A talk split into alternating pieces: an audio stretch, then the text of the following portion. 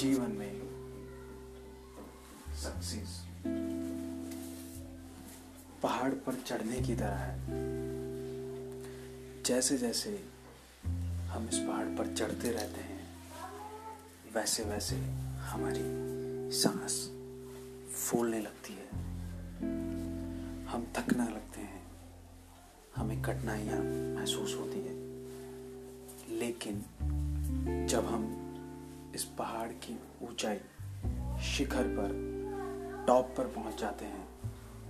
तब जाकर हमें उस सफलता का असली खुशी महसूस हो पाती है और तब हमें पता लगता है कि शायद हमारा संघर्ष कितना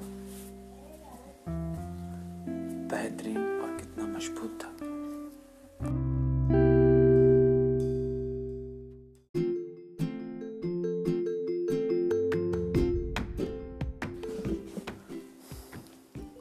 हम सब अपनी पढ़ाई पूरी करने के बाद, नौकरी के बारे में सोचते हैं।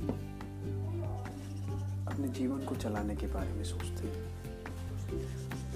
ताकि हमारा जीवन सही और सुचारू रूप से चल सके। और बेशक हर इंसान को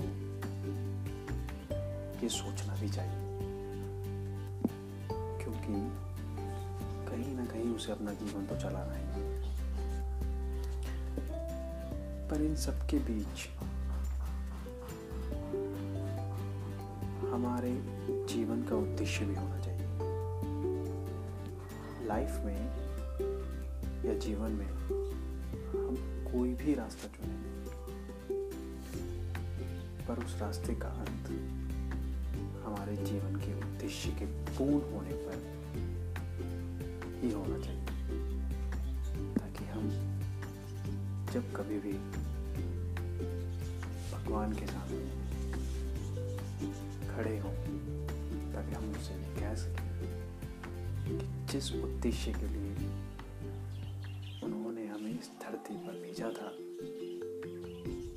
हम उस उद्देश्य को पूर्ण कर कर आज उनके सामने